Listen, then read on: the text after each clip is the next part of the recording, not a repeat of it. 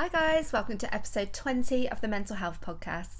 So, today I'm going to do something that I don't usually do all the time, probably usually, I think I did my last true crime episode, the 10th episode. So, I think every 10 episodes or so, I'll probably do a true crime episode because I just absolutely love them. So, you know, I'm a I'm a whore for you know true crime stuff. I really am. So this is my second true crime case on the podcast.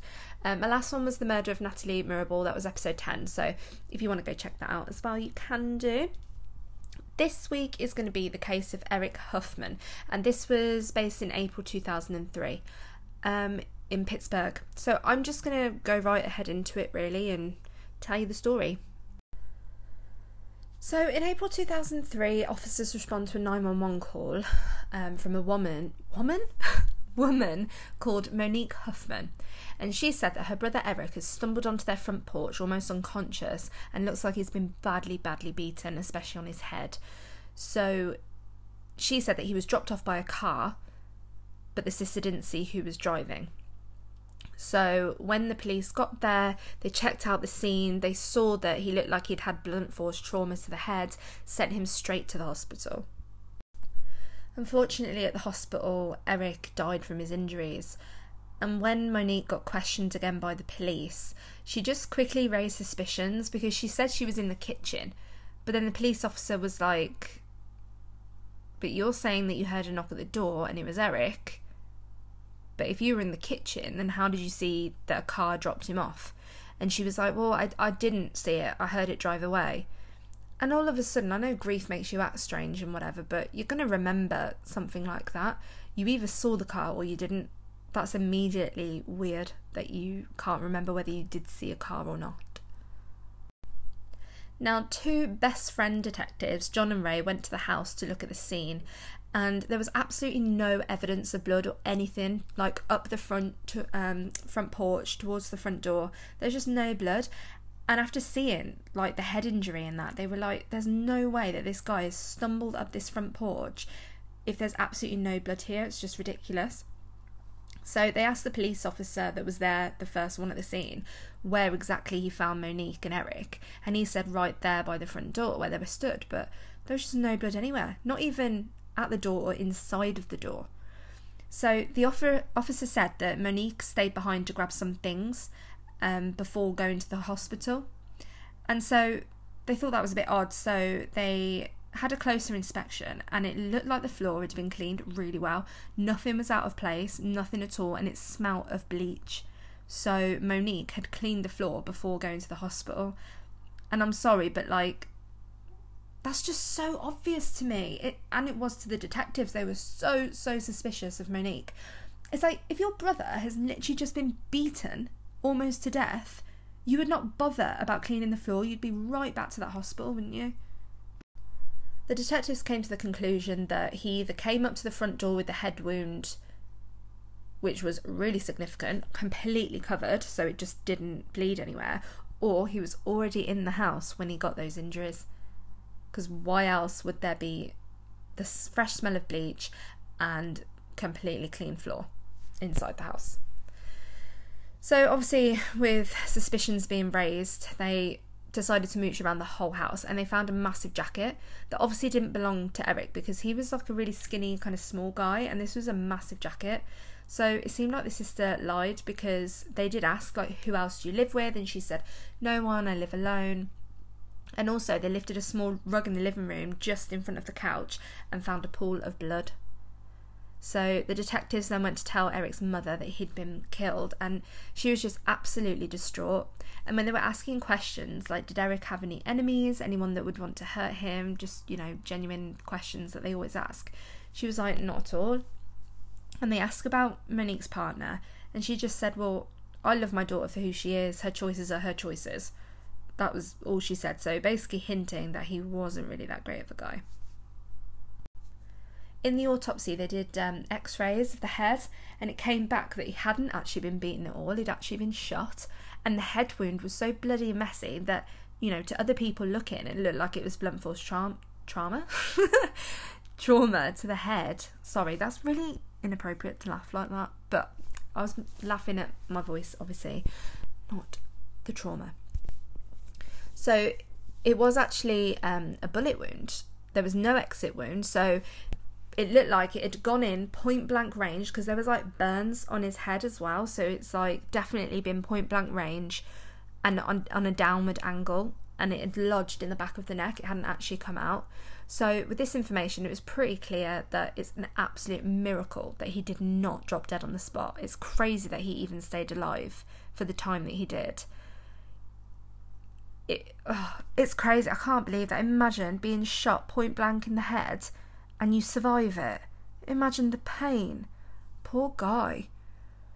So they were thinking, well, it's either by someone taller than him because it was shot at a downward angle, or he could have been sitting on the couch and was shot then. There was also no, no signs of struggle, so he was obviously comfortable and familiar with whoever did this to him.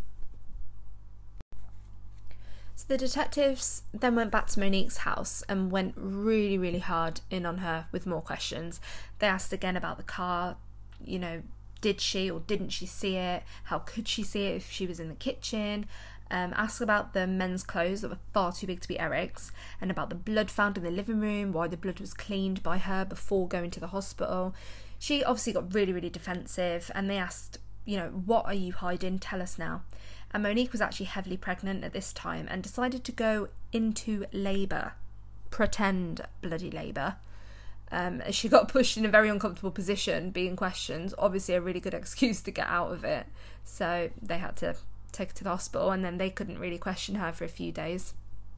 One of the detectives, Ray, decided to go alone to the house with a warrant to take pictures and tried to recreate the scene in his head and tried to find more evidence to prove Monique's story isn't true because then he can take that to the courts. Um, the other detective John couldn't actually go because he was he was attending the funeral of his mum. He'd actually she'd actually just died, um, so she was he was taking um, a couple of days off to to to deal with that. So Ray wouldn't have been going alone normally, but this time he did and he actually ended up getting shot by someone in the house, um, one in the back and one in the head. Um, and that's just so so horrible. He got shot in the back and then to the head. He didn't even have the time to pull his gun out of his holster, so he obviously got ambushed there.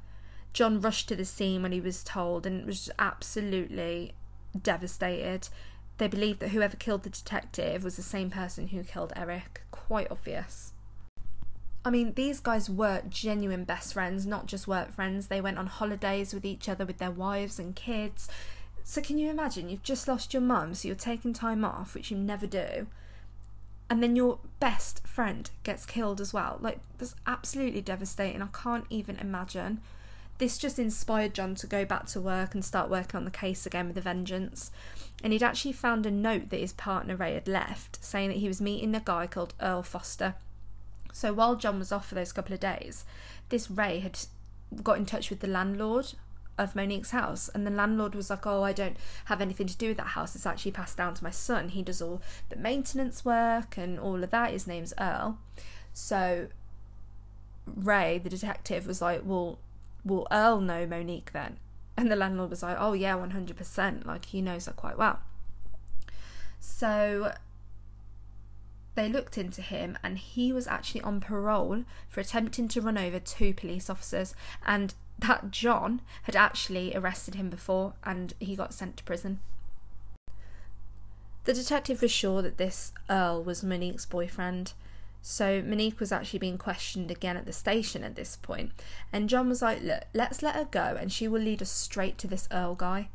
They got unmarked police cars, air surveillance following Monique to wait until she met up with this Earl. Finally, Monique pulled up to an apartment building and parked up next to a black Camaro car, which was rumoured to be this Earl's car. So it's pretty obvious, right? We've got the guy. This is literally where he's living. Um, she was taking groceries up there, and so the police were notified to be standing by. Um, Earl eventually had walked outside to have a cigarette or something outside the building, and police cars were absolutely everywhere with their guns telling him to stand down. He took his gun and started shooting. Luckily, he didn't kill anyone. He shot at the officers but missed. Um, but the police ended up actually um, shooting him dead. And that's it. That's how it was caught. How he was caught by a shootout like that. Um, you know, and it just goes to show just because of Monique covering for her boyfriend, another person got killed. And she was actually never charged with any crime, which is crazy. I think, you know, if she had not been a woman or she hadn't been pregnant, there's no way that she wouldn't have been charged with that. Surely that's like messing with police. Oh, I can't remember the word. But it's like you're not helping police in their in their work. I think, you know, she showed absolute no loyalty to her brother whatsoever. You know, she must have been distraught because they were apparently quite close. She must have been scared, felt trapped because she was pregnant, um, and didn't know what else to do. Maybe was scared of him. I mean, this guy shot a police officer without a care in the world, shot his girlfriend's brother without a care in the world, and tried to run over two police officers. I mean, this guy obviously didn't care and was in a fourth thing, included in that shootout. Really, really sad case um, of, of Eric because imagine him knowing that her sister was just his sister was just not bothering to try and get justice. She was trying to hide everything. It's just absolutely crazy. So the poor bloke had been killed, sat in his couch. So that's it for that case. I hope you enjoyed the story. Um, there's actually a real detective episode on this on Netflix if you want to go and check it out. Um, it's quite a good episode. They sort of play it out and everything. Um, but yeah, respects and thoughts to poor Eric. I mean, he was young and he had his life ahead of him, and it's Monique really that comes across across worse in all of this. I just think, you know, how could you do that to your brother? It's ridiculous. But Anyway, I'll see you next week, guys.